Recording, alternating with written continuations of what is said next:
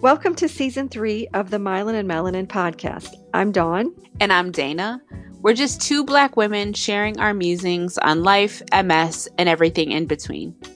You can always find us on the web at myelinandmelanin.com, Instagram, Facebook, and Twitter at Myelin Melanin. You can also subscribe to us on YouTube. If you're a fan of the podcast, please consider supporting us by becoming a patron through our Patreon.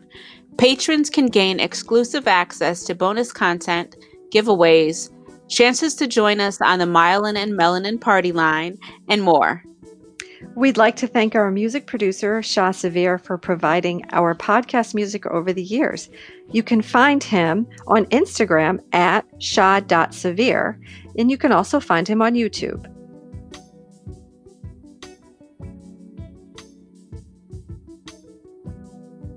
Welcome to episode 55. This is a really heavy episode for us. Um, it's interesting for sure. However, it is yeah. uh, it's a topic that a lot of us in the MS community get up in arms about. I would say because diet, nutrition, um, body consciousness, all of that is um, a hot topic. I feel, mm-hmm. um, and I wanted to address something that I said towards the end of the episode. This could be misconstrued, um, and it, it's insensitive.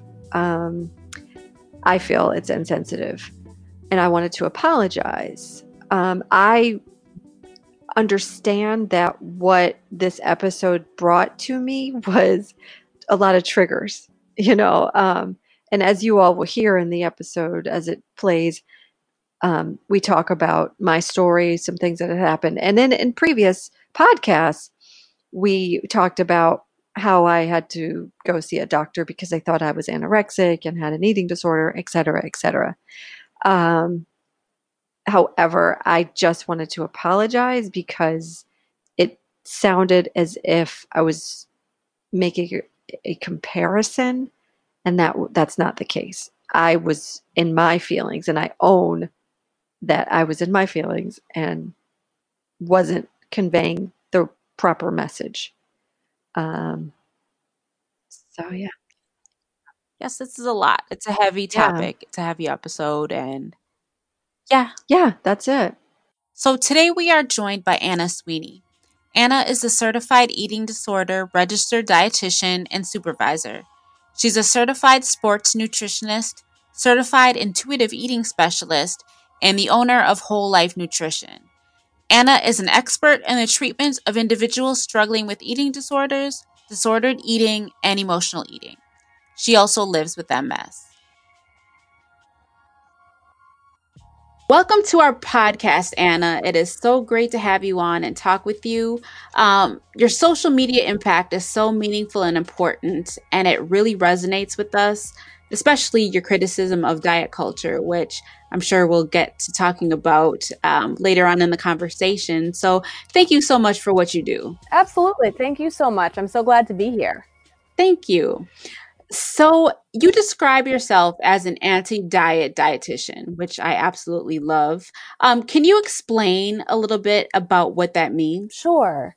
So, I am anti diet culture and the, the constructs that suggests that there is one certain way that we are supposed to feed ourselves and that the mission on this planet is to be forever efforting to be smaller with quotes around it, healthier mm-hmm. with quotes around it, whatever, mm-hmm. and subscribe to the idea that there is one way to achieve wellness and health. I'm against prescribed messages that disconnect us from our body and our mm-hmm. intrinsic body wisdom that is there when we first get onto the planet and gets all messed right. up when diet culture starts infiltrating our brains.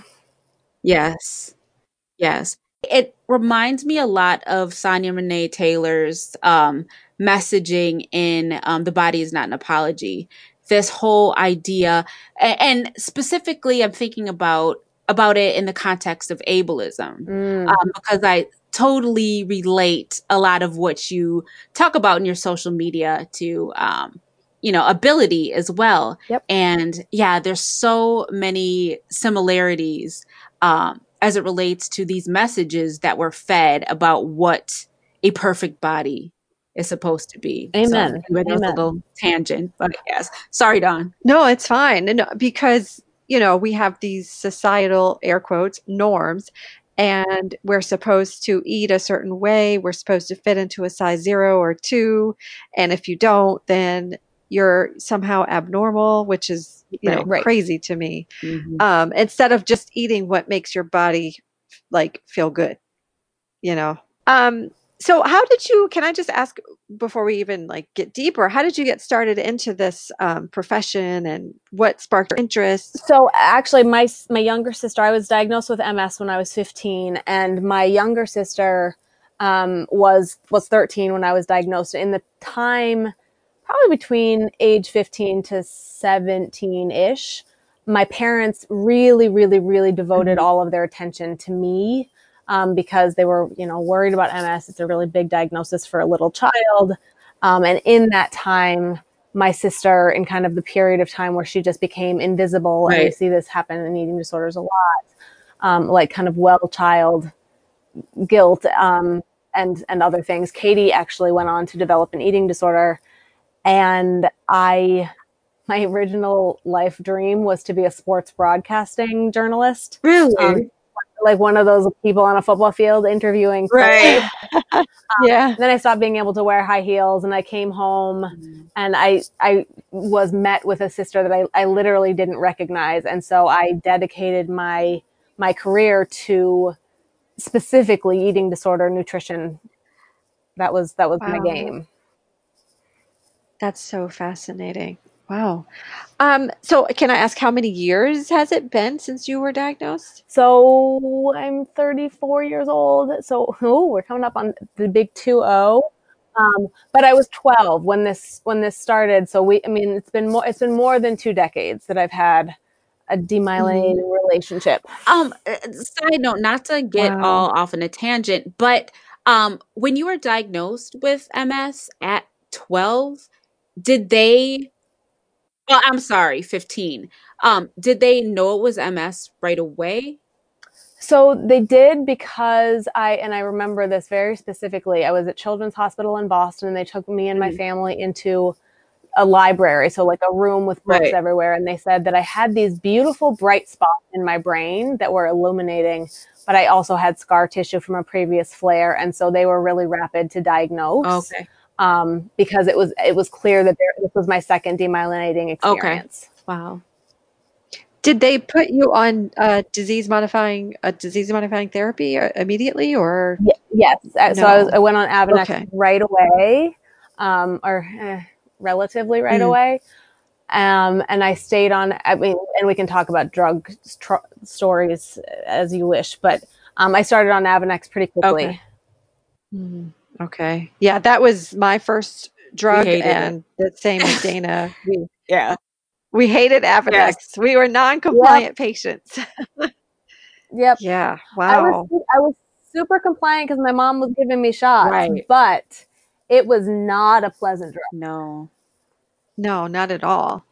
And so I want to talk about this the eating and eating the eating disorder thoughts and uh, the whole just everything about it because I had an experience, and I'll share with you after I ask my question what happened to me. And I am just really elated that we have you on because I've been trying to get to the bottom of this, and it's taken me years to, to figure it out. But you know, eating disorders, it's it's a loaded term. So can you mm-hmm. discuss what that term actually means? Sure. So eating disorders are actually diagnosed conditions. These are mm-hmm. the actually the so the this is includes anorexia nervosa, bulimia nervosa, binge eating disorder, uh, OSFED, ARFID, pica, um, and I think newly, although orthorexia is not a diagnostic diagnostic term, um, it is certainly mm-hmm. something that we are seeing in the mainstream in in big, big, big ways wellness culture made that happen. Ah. So I'll tell you all a, a, quick story, and we've talked about it on the podcast um, before, but I'll just kind of refresh everybody's memories and, and then tell you this story. when I was seeing my neurologist on just a regular, um, you know, visit back in 2015, this was pre Lemtrada because my last drug of choice was Lemtrada. And my doctor came in, and I was like in the middle of deciding whether or not I was going to continue on Tysabri or just completely go off. And so she walked in the office or in the room and she looked at me kind of like with tears in her eyes and she was like, I think you have an eating disorder. And I said, What are you talking about? She was mm-hmm. like, You're so thin and I don't know how to help you. And she and she almost like got angry with me and she said, You need to eat. And I said, I do eat. I love eating. What are you talking about? She was like, You look sick. And this has nothing to do with MS. And she said that I think what your problem is, is that you want to control things. And the fact that you can't control Mhm. your MS is interfering with how you are eating. And I Mhm. I fought her with with what she was telling me. So they sent me to um, a psychiatrist and then a psychologist, and I wound up going to this um, eating disorder center. I had to do an intake. I Mhm. sat at a computer, took you know they asked me all these questions, and then I ended up. My mother came with me, and I ended up going into a room talking to the psychologist, and he was like, "Tell me all about." Everything, you know. And I said, and I boohooed and crying, and I'm like, well, MS has taken over my life. I don't know what to do. And he was like, okay, we'll talk about your eating. And I said, well, I'm a vegan. Well, are you a vegan by choice, or are you? Um, do you do it because of other reasons? What you know, because of animals, you know, cruelty, things like that. I said, no, I don't like the way meat and cheese or dairy makes me feel. So I opted to uh, be a vegan in 2000 and my life changed and i like how i eat. I like how it makes me feel. And so my but my but everybody the whole medical team they were like yeah but it's not working for you. And i was angry. And so Mhm. what, what i was Mhm. left with was is this a control issue? And they diagnosed me i guess with anorexia. They told me i have anorexia. And i said i don't have anorexia. I love to eat.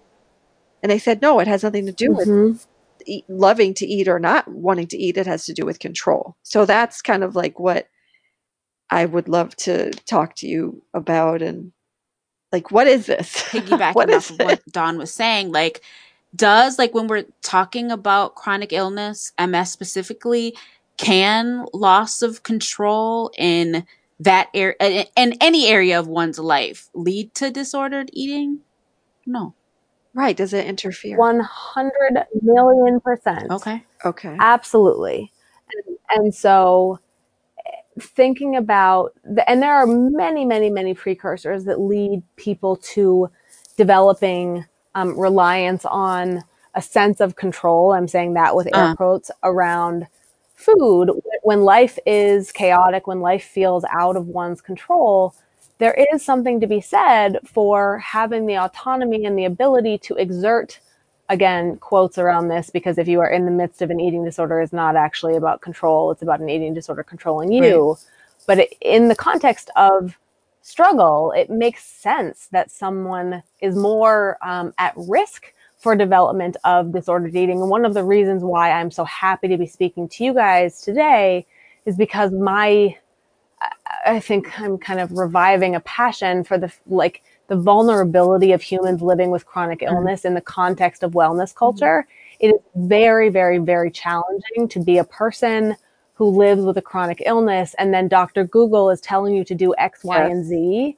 Um, and a lot of us are desperate. And I, I can certainly speak to my adventures with like the Wahls protocol right um, there are extraordinary measures that people are going to go to to feel better with the false sense that we have the ability to cure ourselves. So, in the context of um, development of an eating disorder, certainly development with an, of an, like another condition can certainly lead to the development of an eating disorder. I, I can't speak to you specifically. Mm.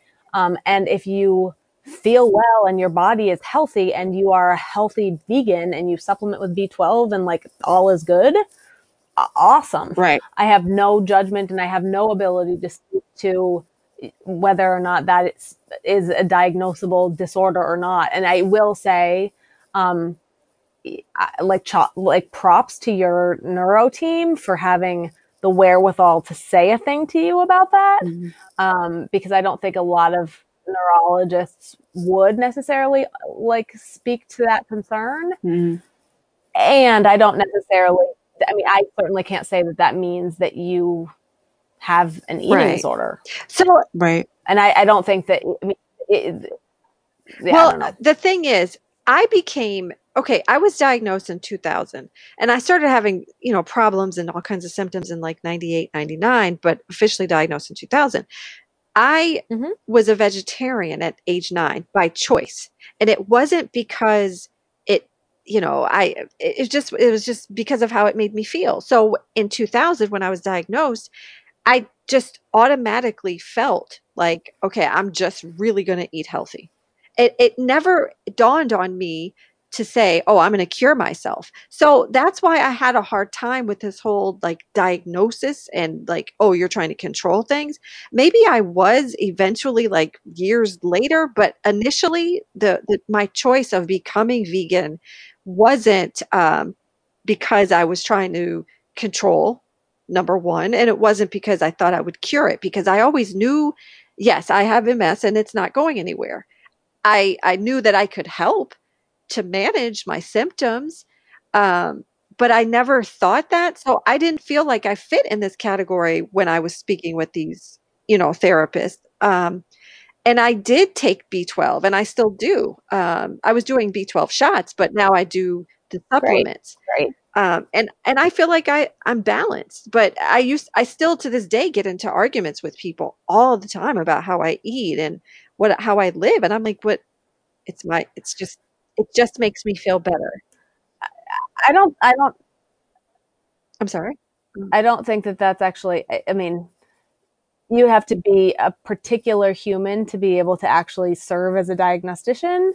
Um, and so I appreciate that you went to an eating disorder clinic and, and obtained an official diagnosis, but nothing that you're saying to me. And I, I am not a diagnostician myself as, an, as a dietitian. Right. I can't diagnose, but it, what you're describing does not sound like an mm-hmm. eating disorder to me. Yeah. And, I, you know, again, like I said, I, it sounds like you have dietary preference. Right. And it's a preference because like if I feel like eating yogurt, okay, I'm going to eat some yogurt. Like it's not a big deal to me, but mainly I'm plant based. So yeah, I, that thank you for mm-hmm. listening mm-hmm. to that. You know, okay. um, I just needed to get that out. yeah. So with with yeah no worries with all of that said though you know you had um, alluded to the Wahls protocol for example i think yeah. that when you're living with a chronic illness ms in particular you're inundated with so much oh information, God, yeah. conflicting information. I'm just looking at a lot of these quote unquote MS diets. There, uh, many of them are completely different from each other. There's no one way that uh, there's no one universal miracle cure. You know what right. I mean? Like when it comes to these miracle no, cure there's, there's no diets. Cure. Well, right, exactly. But like, how do you even you know, how would one even navigate through that? It's it, it's a mess. And so when thinking about this, it's almost like how can one not develop disordered eating, attempting to navigate through so all this madness? So uh, this this is this is where I believe that intuitive eating is actually part of what will save all of us mm-hmm. from from the madness. And intuitive eating is a 10 principle based concept. It's about rejecting the diet mentality. It's about feeling fullness. It's about literally getting in touch with our bodies and coming to know what leaves us feeling like the best versions of ourselves. Mm-hmm. So if being primarily vegan leaves you feeling well, mm-hmm. that's wonderful. And I imagine if someone is telling you that you need to challenge that and eat chicken or beef or whatever, right. that doesn't feel good. No. So equally, when I was on the Wahls protocol, miraculously, I know you will be, you will both be shocked. I still had MS. I didn't right. cure myself of MS. I felt super, I felt super guilty Mhm. for quote not Ah. doing it well enough. Yes. And, and I have I have a million I have a million issues with Terry Wahls Right. or not not her herself Right. whatever. Um, but but the protocol because it is so privileged and there are so many extraordinary expectations that like for for a doctor to write a book and say on the cover of it how I healed myself of progressive MS, that is blasphemous Yes. because that's actually not a thing. You can't you can't I find can't that actually do that. misleading. um, and so in my opinion it, it's 1000% misleading and in my opinion the the best thing that we can do is find things that make us feel good and so that means eating foods that we're familiar with i i don't know actually where you guys are based um, but so i'm from south dakota originally i live in massachusetts now but like local cuisine if that's a part of your life or your family's meals are a part of your life and i'm telling you now stop doing it because you'll cure your disease I'm disconnecting you from a part of your life and your existence. That's the last thing that I want to do.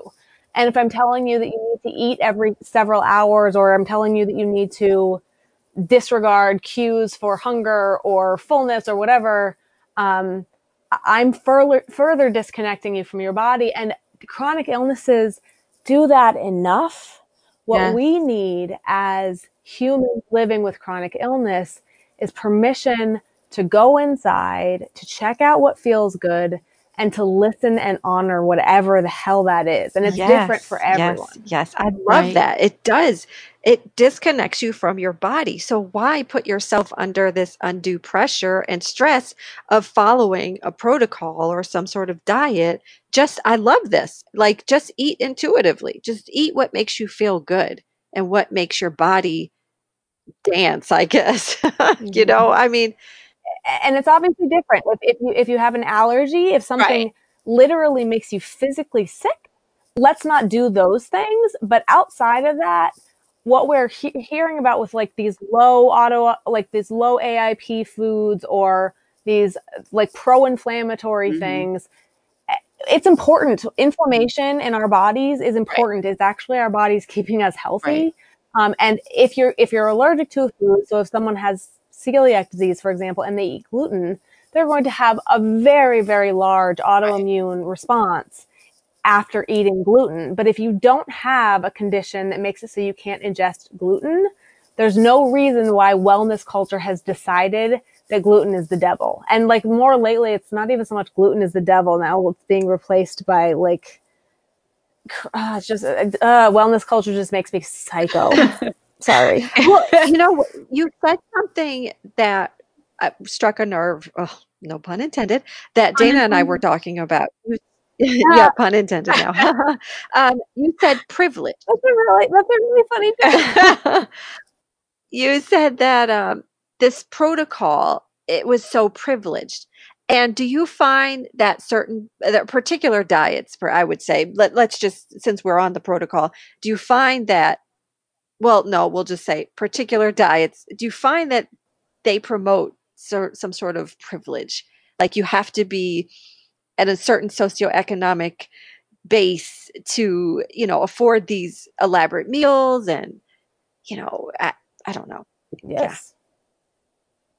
Well, one hundred percent. And so Terry Wahls is saying have, and I'm not going to speak. I don't need to speak specifically to what she is asking for, but the things like to be able to follow the Wahls protocol is actually a, it's a very costly um, and time intensive thing to do. And if someone, and that that implies that someone has financial privilege, it means that they have um, scheduling Mm. privilege. So they have time to batch cook a meal or make like dessert things for themselves, Right. whatever. Um, it means that there they there is there is tons of implied privilege. It means that this is not a person who's living in a food desert. It means that this is someone who has access to like organic food or whatever. Um, and it's deeply troubling to me when we start talking about already living well, like living with a chronic illness is hard Mhm. enough wellness culture makes it suck Yes. more that's that's a problem. And it would be one thing if ubiquitously, like uniformly, everyone followed the Wahls protocol, for example, and everyone felt and got mm-hmm. better. That would be one thing, but that would that would imply some cu- like curative effect. Right. And again, the three of us live with diseases without right, a cure. Right, right.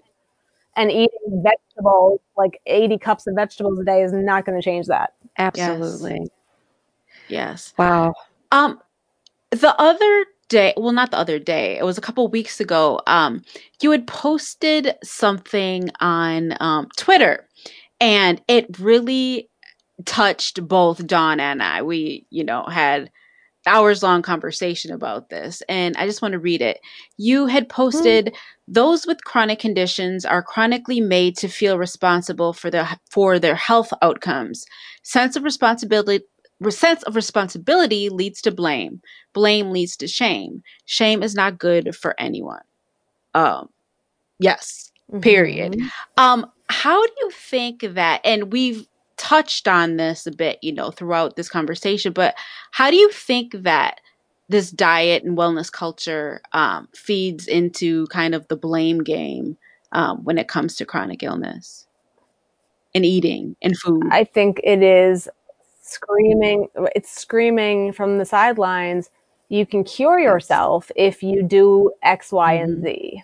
And here I am. I've been a practicing dietitian for 11 years. I have a master's degree in nutrition science and I eat with my clients. Like this is part of my part of my job is to eat with mm-hmm. my clients and I made a decision to go on a dietary protocol that went against my values because I am an anti-diet mm-hmm. dietitian, made it impossible for me to eat with my people and made it impossible for me to, I couldn't go out to restaurants. Like it was not it was not good mm-hmm. for me it was the first time in my life that I was ever not an intuitive eater.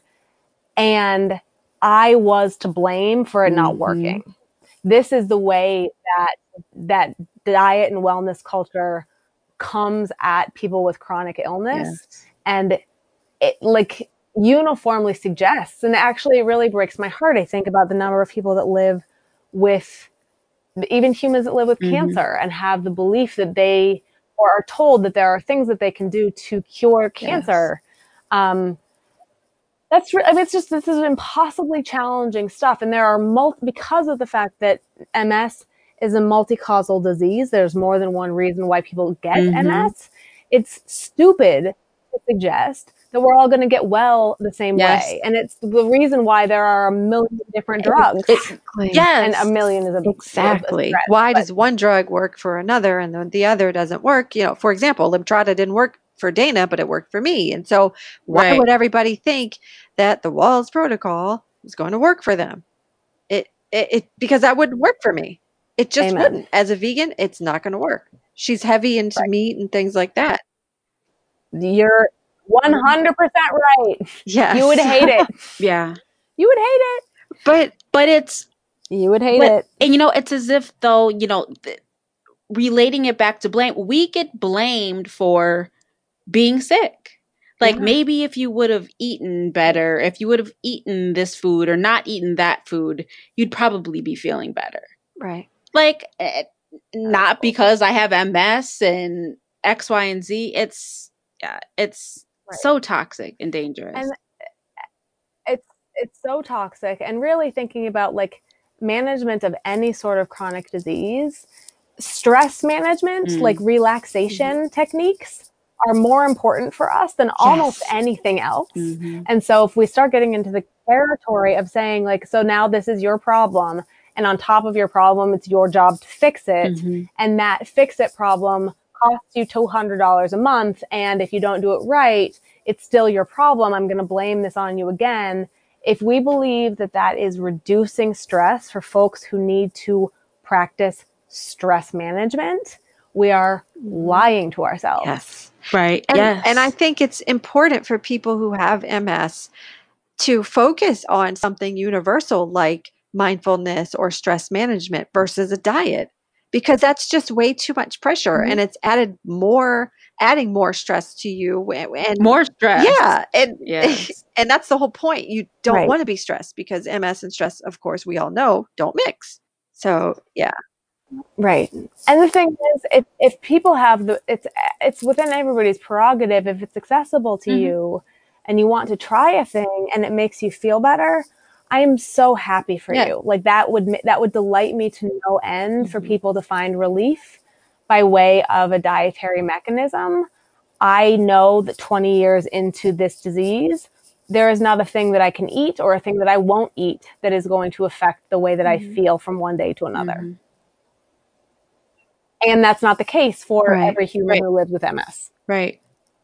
Yeah, I mean, I Right. I mean, MS is such an individualized disease. What would make us think that one way of eating right.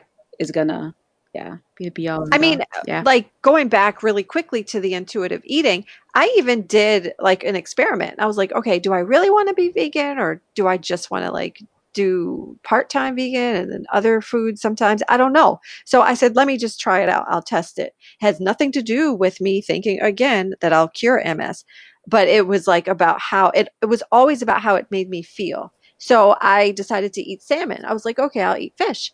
But again, it just didn't make me feel good. Hmm. I mean, I had a burger once and it just like I Okay. regurgitated everywhere. I was like, this doesn't make me feel good. And I I know that that feeling would return if I tried to eat it again. And I I know that the way that I eat now, I plan it out pretty well. Like it doesn't stress me out. I never have issues when I go to restaurants or even like a friend's house. They'll say, "Oh, okay, well I got this extra for you or whatever." I'm like, "Okay, and I can have the sides or give me this and I can make something quickly myself." I mean, I'm always prepared and so it's never it's never an issue. So I do I feel I follow the intuitive eating, which I didn't know that that was a thing. So this is I'm happy about that.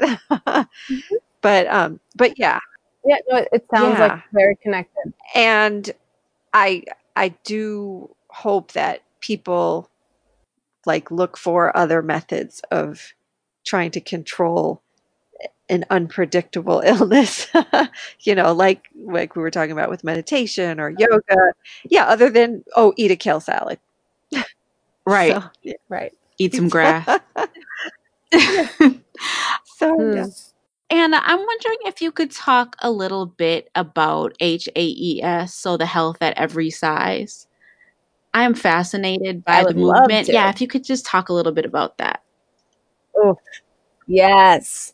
So, Health at Every Size is a social justice movement that is about respecting humans that live in all different body sizes. It is about access to appropriate care. It is about gentle nutrition, moving bodies in ways that feel good, destigmatizing weight, separating weight from. Um, uh, I'm just, sorry, my language Oh, is not with me, but separating weight Mhm. from the way that we are actually taking care of folks. So, health at every size is a paradigm that I practice with. So, in my office, I am not going to make any assumptions about a person's anything based on the body shape or size that they live in. Mhm. And I think that this is hopefully the movement, the direction in which healthcare will be moving because weight based discrimination is really, really significant. And I've even seen it Mm. in the MS community. My neurologist, I, so I live with thin privilege Mhm. and, and by thin privilege, I mean unearned. I'm, I'm a thin Mhm. person. My parents are thin. My grandparents are thin. I, I didn't do anything for this body. It's just, this is how it was mm-hmm. made. And because of my thin privilege and my education, but because of my thin privilege, my neurologist, not my current neurologist, but my a previous neurologist came to me as a dietitian and, and asked me to speak to members like other other clients of hers who lived in larger bodies as though again as though people who live with chronic illnesses and people who are far more disabled than I am have the ability to modify their weight in a way that is sustainable and Mhm. health promoting. Wow. I false. It's just Yes. not. It's not. That's not real. And we, we know that ninety. What is it? Ninety-five to ninety-eight percent of people who diet and and quote successfully lose weight will regain that weight and then some within five years. Mhm. And weight cycling is far more Yeah. dangerous than just Right. living in a larger body. Wow. Right. Wow. That's fascinating. And also, too, just thinking about the way that weight is dealt with in the medical community. I mean, there are so many people that I know um, who won't go to the doctor because they're afraid to get weighed. They withhold care, knowing that they need to go get checked out or whatever, but they're terrified of being weighed. Um, it's Right. it's disgusting. It is. and that and it's weight stigma that's how weight stigma shows up in healthcare and it makes it so that people people don't get the care that they deserve because they are fr- frightened of being um, Yeah. subject to prejudice and discrimination that makes it so that they are not cared for the reason that they're going to the doctor they're just given a lecture about losing half of their body Right. size and that, that you know that has nothing to do with having a sore throat Right. it's this is this is weight stigma on a clinical level and this this is the reason why i'm a very proud HAES provider Mhm. because it is the antidote to and uh, it's not quite the antidote but it's Mhm. the attempt at the antidote to weight stigma in healthcare because weight stigma itself and experiencing weight-based discrimination is is is dangerous and it actually does physiological damage to a person Wow. um, regardless of otherwise other health conditions. So there's something called the allostatic load, Mhm. looking at cardiovascular function, looking at blood um, blood sugar management, um, and stress management things. That like it's a bigger it's a bigger study than this. Mhm. But what came out of the, this body of research was that people who experienced weight based prejudice actually had the clinical presentations of, of things that we generally associate with people who live in larger bodies um, Wow. separate from the separate from their actual like medical diagnosis with anything just related to the experience of Mm. living with discrimination Wow. this like this is this is physically Mhm. Do you do you find that Yes. it, Wow. it runs on both ends of the spectrum? Being um, I, I'm as well a thinner person, and I've just been that way my whole life. And I find that I experience, Mhm. or I have experienced, some of the, the similarities that people that I've spoken with that are um, larger size. That like I'm like, wow, we're saying the same thing. So do you find that it's true that it goes on both ends? Uh, so I, I'm certainly that people, I think. Mhm. more so. Um, I think there, there's there's discrimination that exists on both on both ends, sure. Um, and I, obviously, as a white woman, um, live in in a like I'm I'm a small white woman, and I'm wondering if in, in different communities there are different standards Mhm. kind of that are upheld as as normal. Mhm. Um, and that that being said, of course, discrimination discrimination happens all over the place. Um, and it's and I think it is uniformly probably harder to be in a larger body than it is to be in a smaller body, just because we can buy clothes and we can sit in airplane seats and we can go to movies and mhm. not worry Yes. about fitting in chairs and things like that. I was just gonna say that as I was hearing you um, say that, Dawn. Um, just thinking about it in the context of, you know, a white person, for example, saying, "Well, I mean, I, um, you know, people are racist towards me too." Well, no, you know, you face discrimination too. This is but right, this is Anna. This is Anna. That's bullshit. right, That's bullshit. That's, that's not a thing. exactly. So of course, I'm like, white. That's not real. Right. So, of course, everyone experiences discrimination, but on a Mhm, systemic mhm. level, you know, fat phobia is Yeah. a thing. Like, I don't know if I would say thin phobia is like a, not that it doesn't happen, but Well, cultural, a cultural- yeah, yeah. I don't know. Well, I mean, sorry. I, I can, yeah. yes, I can agree with that. Um, I don't know. I'm on the fence. okay. Um, yeah, I'm, I'm on the fence with it, but I, I'm more so leaning that, yeah, I can understand what you're saying about it being cultural. But, but Dawn, like, I'm getting way into, getting way into a like heavier topic, but that's like the same thing as a man saying, "Well, I was discriminated against, so whatever." You're a man. We live in a man's world. Do you know what I'm saying? Like, and and I'm like using air quotes when I say a man's world. We don't um like there's no such thing as no, you're right. privilege. I would argue. You're right. I don't know. That's a true statement.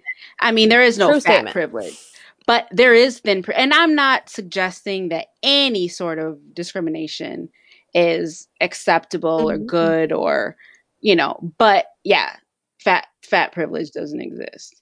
As a person who lives in a larger body, I can definitely attest to that, Mhm, and mhm. who's lived in both bodies. So anyway, so getting way off topic. Here. No, I mean, not. I, I, I get it. I see. I, I understand what you're saying. I told, and I, I respect that for sure. I think there's also people looking. I don't know. I, I think sometimes people look at the thinner groups, I should say, and they're like, "Oh, are you sick? What's wrong with you?" You know what I mean? Like, so you get those type of, you know, Yeah. this is a deep conversation. Yeah. Thank you so Deep. much. Yeah. Heavy, Um, where yeah. can people find you on social media, Anna? Oh, absolutely. I am at dietitian Anna on Instagram and Twitter, but Instagram is my um, my favorite place. This has been an enlightening conversation. Can I give myself? Can I give one more shout? Oh yeah, definitely. for for your followers, Yes. your listeners, if you have folks that are um, disabled and or differently abled and or unable to access nature um, or want to access nature, one of the things that I feel most excited about on Instagram is actually my collection of inaccessible views. So at this point, I have almost 300 pictures and videos of places that are effectively inaccessible if someone is disabled. Um, and these are pictures and videos of places in nature and otherwise all over the world. Um, these these have been viewed by over 10,000 people. Wow. I would really invite you and invite your listeners to check that out if you want to take a tour around the planet. It's one of it's truly the one of the I most love that. exciting things about Instagram for me. Yeah. Wow, that is really cool. So is it um on your Instagram uh page? They're saved as highlights. Oh, okay, Yep, perfect. yep, they're saved as highlights. Right. Yep. Thank you for that. So, yes, listeners, please follow dietitian Anna. Yes. she is amazing. Yes, she is. And if you don't already follow her, you'll be, you know, stalking her page for hours. Pleasantly. Yes, yes exactly. Yes. like, Please do. And say hi. I'm, I'm actually pretty good at responding to messages, so say hi. yes, please do. Thank you guys so much. I appreciate it. Thank you so much. Absolutely. Thanks for tuning in to the Myelin and Melanin podcast. You can always find us on the web at myelinandmelanin.com, Instagram, Facebook, and Twitter at myelinmelanin. You can always subscribe to us on YouTube. And don't forget to leave us a five star rating on Apple Podcasts. Thanks again for listening, and we will talk to you soon. Bye. Bye.